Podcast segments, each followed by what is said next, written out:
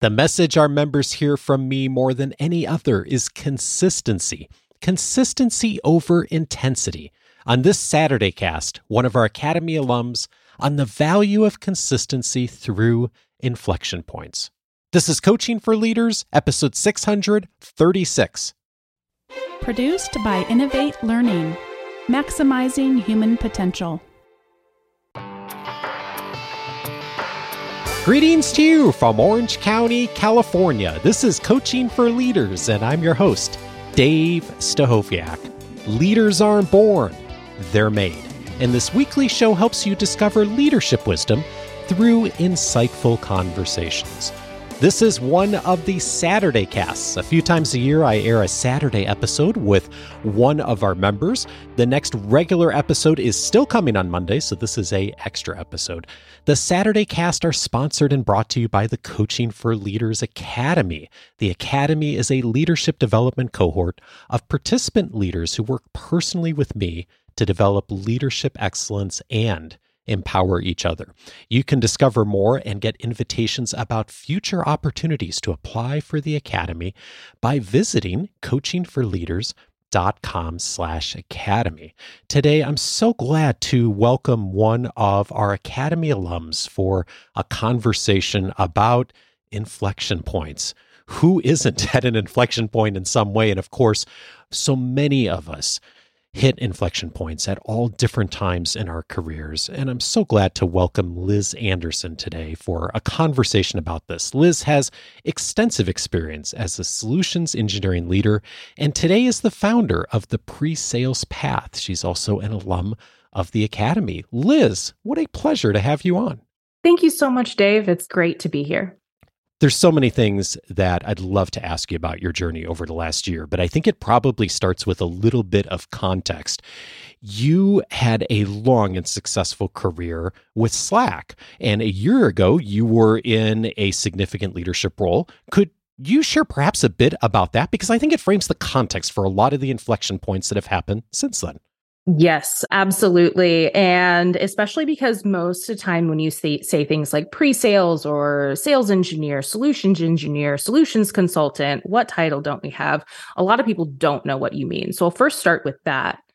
So anything in, in regards to pre-sales, we're really a technical partner in the sales cycle. So we partner with the sales team, account executives, and our job's really around discovering customers' requirements, giving demos, and answering any technical questions, as well as the myriad of other things that it takes to sell a bit more complicated of a product. I've been doing this for about a decade, and Slack has been a very well known communication platform. And I was there as a leader for about three, three and a half years. And it was a it was a great experience a little over a year ago, you decided to apply for the academy and reach out to me, and we talked. What prompted you to consider working with us? Yeah. So I remember at that time, it feels like forever ago, but I had just gotten word that I did not get the director position. So I had interviewed, and a peer of mine had gotten the director of solutions engineering role there. And rather than say, okay, I'll just sit here and do nothing, I really wanted to make sure that I was preparing for that next step, that I wanted to be ready for when that opportunity came up again. Mm. And that was a year ago. And a lot has happened since then. And one of the things, of course, when we start in the academy is that I invite all of our members to begin by crafting a two to three year vision of what things will look like in their careers and in their leadership development. As you think back to that time a year ago when we crafted that, what did you want to have come out of the academy that would really prepare you for that next step? Yeah, that was such a valuable exercise because even though at, at that point I thought I had wanted to be director, leading managers of a of a team which still could be in my future uh, talking about inflection points but really the valuable thing that i thought came out of that was the fact that i really understood how i could be there and the how was about me becoming a thought leader in the industry and i will say it was that little bit that completely changed this past year for me ah what is it that changed? Yeah. So my I feel like my identity around myself, understanding how much you talk a lot in the academy about consistency and making small changes and and what can you do today that's just a little bit that helps you get towards that goal and that vision and it was those things that really helped craft this identity about myself and my brand which now I don't think I ever would have started the pre sales path if it wasn't for that shift in myself.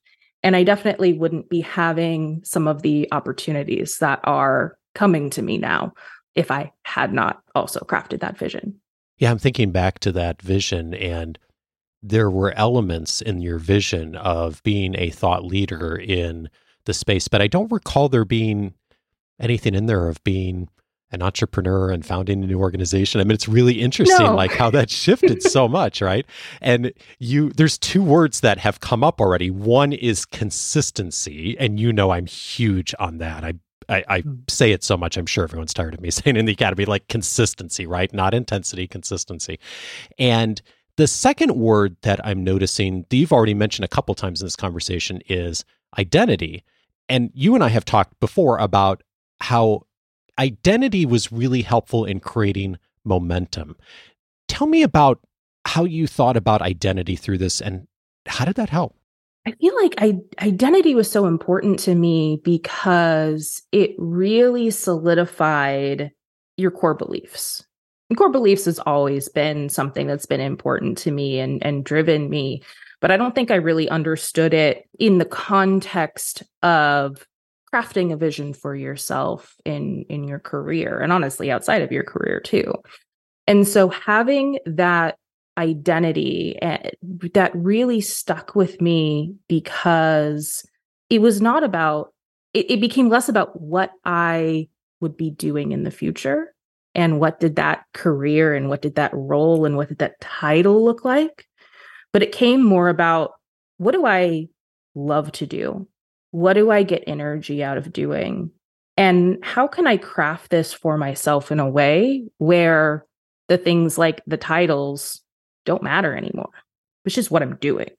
Yeah. And there's such a, I think there's such an opportunity for so many of us to find more joy in our work and in our learning than I think sometimes we give our permission ourselves permission to be able to do. And I find myself using the word joy more than I ever did with our members, just around establishing new identities, taking on the commitments we do in the academy. Because I've I've just found over time that when someone feels like they sort of have to do something, like something shows up on their vision, they say, "Oh, I really need to do this," like for whatever reason, and and I and I sense a lot of like I feel an obligation that I need to do this.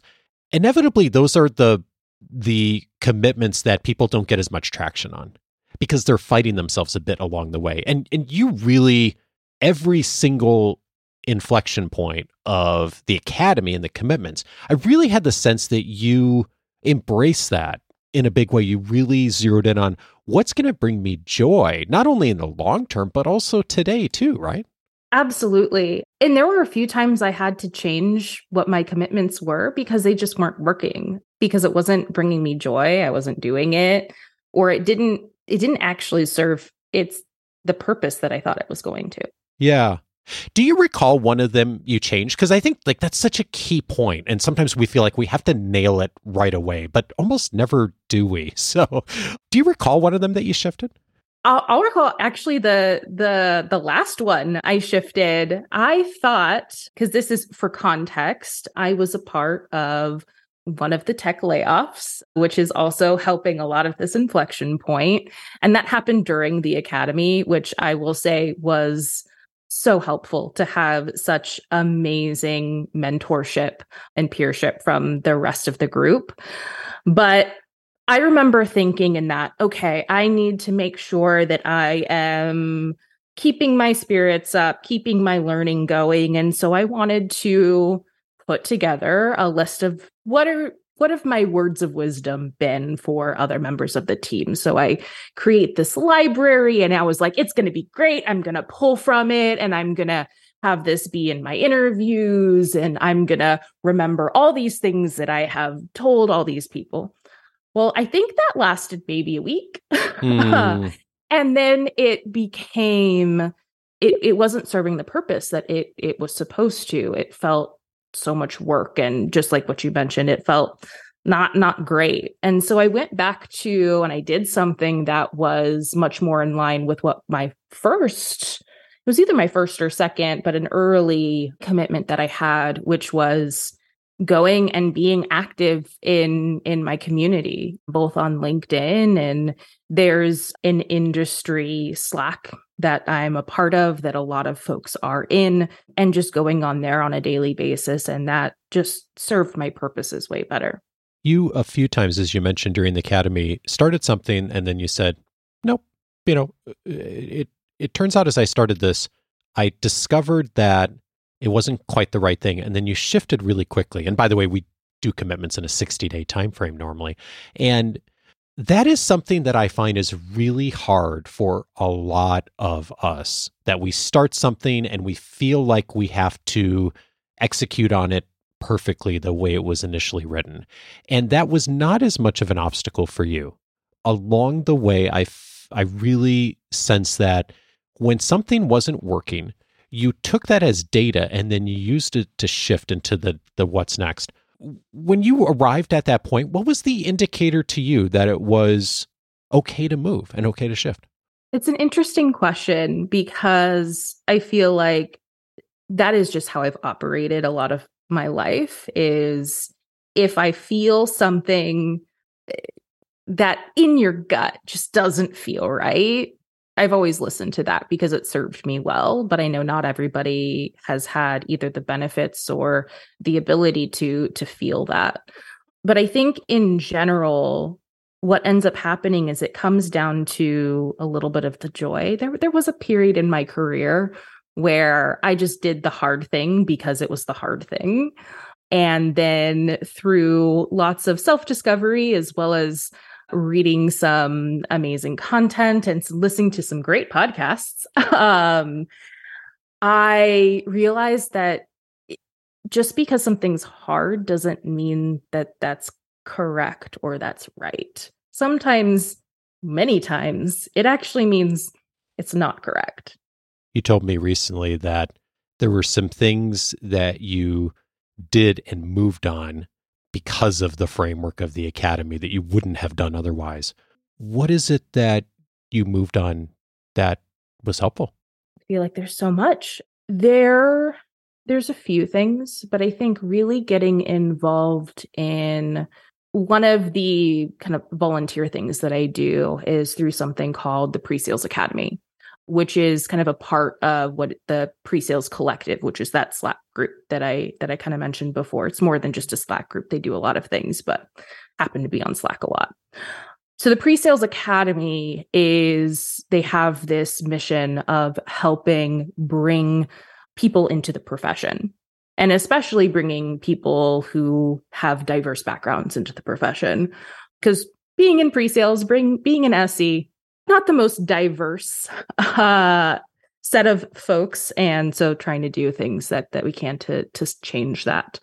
But I think getting more involved in that and understanding that I was a thought leader by becoming the identity that I had written for myself, it helped me feel confident in the fact that, yeah, I did have a ton of experience and I had a lot to give to folks who are just coming into the profession and being willing to do that and speaking at more events and just feeling confident in the fact that I had a lot to give to the community, not even just to folks who are coming in, but folks who've been there for a while as well. at some point there was an inflection point there of having decided to focus on that as an identity and seen that show up in your professional interactions and in the connections you've made and so much more now of course when you look back on that time what did you notice that was different after that inflection point than before? What i remember this so vividly and it really helped me shift my thinking and that was i was just starting to be more active in the community. And then i got feedback back from folks that I had talked with or people reaching out to me and saying, basically telling me that I was instrumental in their SE journey, or I was known in the community to be, I was like well known in the community. And it wasn't until I heard somebody say that that kind of hit, because I'd always thought of myself as like, kind of on the outskirts. Like I'm in it. The people who know me know me, people in my network. But the fact that there were people that I d- had never had conversations with who knew about me, that was a really big that was a that was a big thing for me. How much of those data points were there before you decided to take on that as an identity? I won't say that they were none because yeah. I think they existed. And now knowing what I know, looking back, I can identify those things. Uh, but without having that be a focus and uh, part of I know your commitment is also understanding like what are those data points back and like how do you know that you're doing a good job. And that that piece even though it seems at the time it's actually not important, you realize later, like, wow, that was important. Mm, yeah. um, but I will say they were less because I wasn't focused on it. And even if there were, I couldn't see it before. Yeah, I would. As you were saying that, I the reason I asked that is because I've noticed this pattern again and again that when we as human beings decide on something, like we decide something is important to put our intention on. It's like when you think about buying uh, a certain model of vehicle, right, or or an electric vehicle, as our family bought in the last six months. All of a sudden, you see them all over the place on the road. Like, oh, there they are, right? Because you're in that space of being intentional about that, and I see that happen so much with the identities that our members take on too. And how interesting that you saw that as well too that some of those were there but having then decided to put your attention there that you noticed them and then of course as you put your attention there they started to grow and the quantity grew over time. It's it's really it's really cool. Absolutely. And and the thing is even if i did see them uh, let me tell you like imposter syndrome is a thing. I feel like I don't know of anybody who doesn't experience it. Oh, I yeah, feel like, me too. But even if I did see it, that imposter syndrome would have come and been like, mm, that's that's a fluke. That's not actually reality. Yeah. And it's interesting that like that's still there for I think most of us, those feelings of I know I still I mean, despite all the objective evidence to the contrary, I still find myself like struggling with that in the context of the podcast and of interviewing people. And and I know it's like it, but it's just stuff. It's stuff that's there.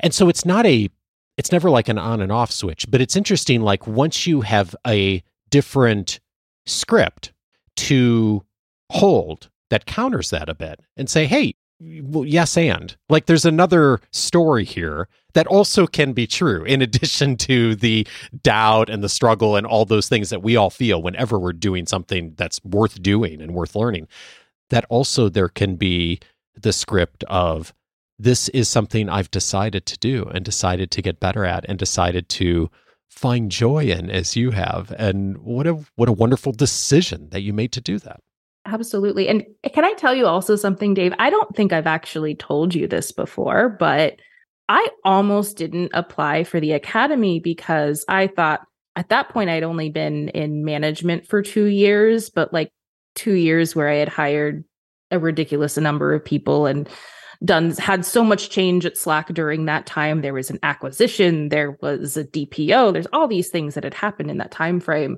But I thought I wasn't going to get in. I thought I was like, oh, I'm just going to do this and, you know, hey, it'll be good. I did it, but I'm not going to get in for at least the next couple years. And I one day I was like, you know what? Whatever. I'm just going to apply.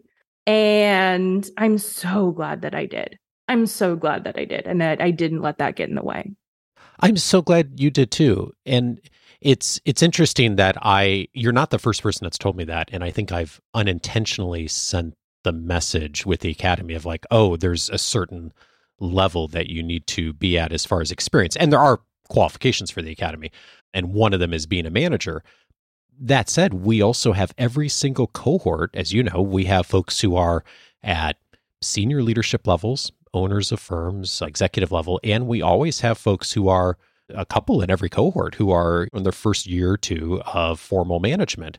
And I've always felt that that's really important and essential, actually, because so much of our work is about objective perspective. And our senior folks help provide that for our more junior folks in their careers. But also the opposite's true. Like sometimes that more experienced person needs to hear the perspective from someone that's earlier in their career of here's how that would have landed with me if I was an employee in your organization and I heard you saying this and uh, and it's it's so interesting like how much we all can really learn from each other in the context of leadership. We do share some things that are all the same of being managers and working in a certain size organization, but it is and this reminds I can't remember if I've shared this on the on the podcast before, so forgive me if this is a repeat for anyone, but several years ago we had a uh, member who had joined the academy and he was very early in his career liz much earlier than you and he had been a manager for i think 6 or 9 months when he applied. He was he was one of our more inexperienced managers and he the first i remember the first few sessions he was a little quieter than some of our other members and we got into about Mm, I think maybe the third month together, and we were doing a bit of a debrief on our journey so far. And he said, when I showed up for this and was accepted, I just sort of assumed that I was going to be the one learning from everyone and that you all had this all figured out. And he said, now that we've had three months of conversations, I realize nobody has this all figured out. it's it's like we're all struggling with stuff. Yeah, it's a different struggle when you're at the senior VP level than if you're at the frontline management level. But but a struggle nonetheless and that the perspective from others of helping each other to move forward is is really huge and we had that same thing happen in our cohort didn't we absolutely yes i'm sure you probably see it all the time but i loved everybody had a different perspective. Everybody had different things to share and it was that collective understanding that we're all just figuring it out and we're all going to take knowledge from different places and it's great to have that collective group to come to. That was the best thing. Speaking of figuring things out you have told me recently that you're a better advocate for yourself on your achievements than you have been in the past what changed i'm a better advocate for myself because i think just experience and that hate to say everything always comes back to the identity, but it really does. And believing and being in that identity is so important for that advocacy. It helped me understand that I was worth that advocacy and that the more I advocated for myself, the more that I could help other people, which at the end of the day, I just I really just want to be of service to people. I I find the most fulfillment from being able to help people in the things that matter most to them. It's one of the reasons that you were accepted to the academy was because I had I I sensed that heart in you from the very beginning and it's one of the reasons I talk to everyone personally of course when they apply is that when you have that heart and that intention then everything else becomes simpler not easy, as we've all, all no. discover as we go, right? I mean, it still is is challenging, but it is I'm I'm always confident that we're going to get there and that the path becomes clear. When that heart's not there, it that makes it so much harder. And that's that's why you know, I think this has worked so well. I mean, you looking at this from a standpoint of heart and the compassion to want like so many in our community of yeah i'm i'm focusing on my leadership development but i'm not i'm not just doing that for me yeah it helps me in my career but i'm really doing that because i want to serve other people better. I want to help organization. I want to do something that really makes a true and genuine positive contribution to the world. Like that's the dream we all had when we were kids right? And sometimes we forget that when we get into our professional roles and the years go by. And I think like you having had being so true to that and then putting a framework together of okay, working with others, the identity, the commitments, the vision, like it just accelerated what you would have done on your own anyway. And that's why I'm so proud of you that you did that in such genuine and consistent ways. Thank you, Dave. I appreciate that. You know, I have, I often ask people what they've changed their minds on at the end of conversations.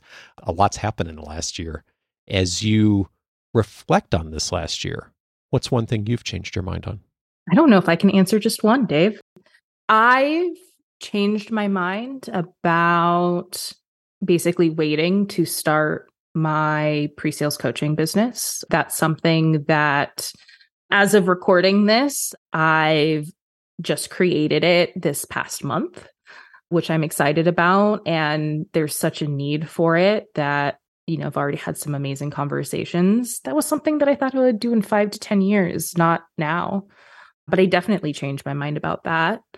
I also changed my mind about what what I need to be doing and what my the typical five or 10 year plan is and what that looks like for me. And it's much less about what are the logistical aspects of that and more about what's the heart of that.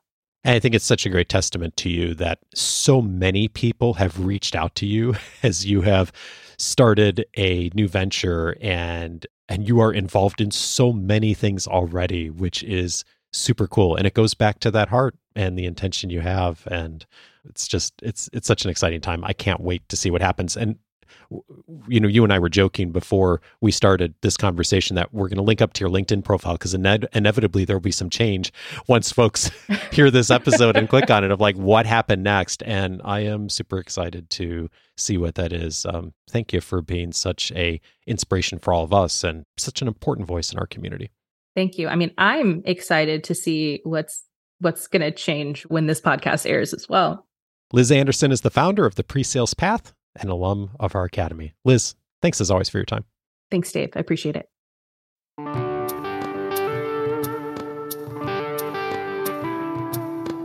If this conversation with Liz was helpful to you, several related episodes I'd recommend. One of them is episode 376 How to Be the Person You Want to Be. James Clear was my guest on that episode. We talked about many of the principles from his best selling book, Atomic Habits. And one of the key principles from James is thinking about the shifts we make in terms of identity, not just as goals. We talked a bit about identity in this conversation as well. Episode 376, a deep dive on that with James. I'd also recommend episode 555, How to Nail a Job Transition. Sukhinder Singh Cassidy was my guest on that episode, and an extraordinarily accomplished executive. And one of the key points she makes in that conversation is that we often think about inflection points as these do or die moments. Once we make this particular decision at this particular moment of our career, we could never go back and everything's going to come back to this one decision point in front of us. And the reality is is that's almost never true. It's not so much what we decide on any one day or in any one interaction or in any one career change. It is the sum total of all the decisions that we've made. And again, back to the consistency. Episode 555 for a bit of uh, inspiration on that, especially if you're at a transition point right now. I'd also recommend episode 631, my recent conversation with Gladys McGarey, How to Get Moving, a 102 year old physician. She joined me in that episode to talk about the importance of movement and keeping moving. And I love that she has a 10 year plan for her vision still. Uh, really an extraordinary conversation with Gladys. And then finally, I'd recommend one of the resources inside of our free membership, my free audio course on how to get traction with a new habit. I walk you through step by step a number of the tools that we utilize inside of the Academy to get you started. It's a good starting point if you're ready to get moving on your own on starting to frame a commitment and identity, how to get traction with a new habit. That audio course will be helpful as a first step for you. All of those episodes, of course, are on the Coaching for Leaders website.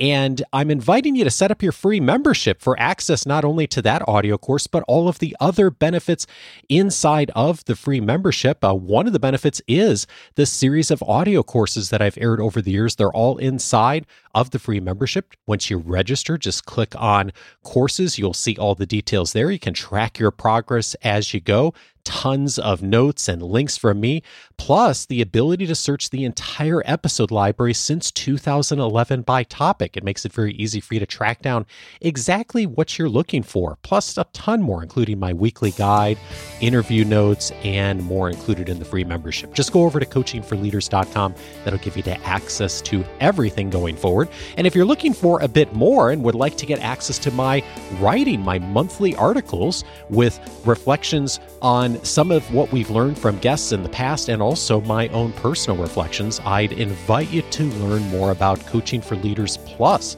It's one of the key benefits inside of Coaching for Leaders Plus. You can discover more by going to coachingforleaders.plus.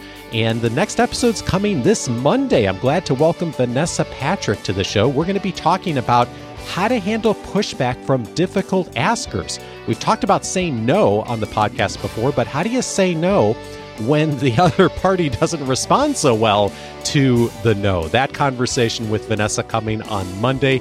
Join us for that, and I hope you have a wonderful weekend. Take care.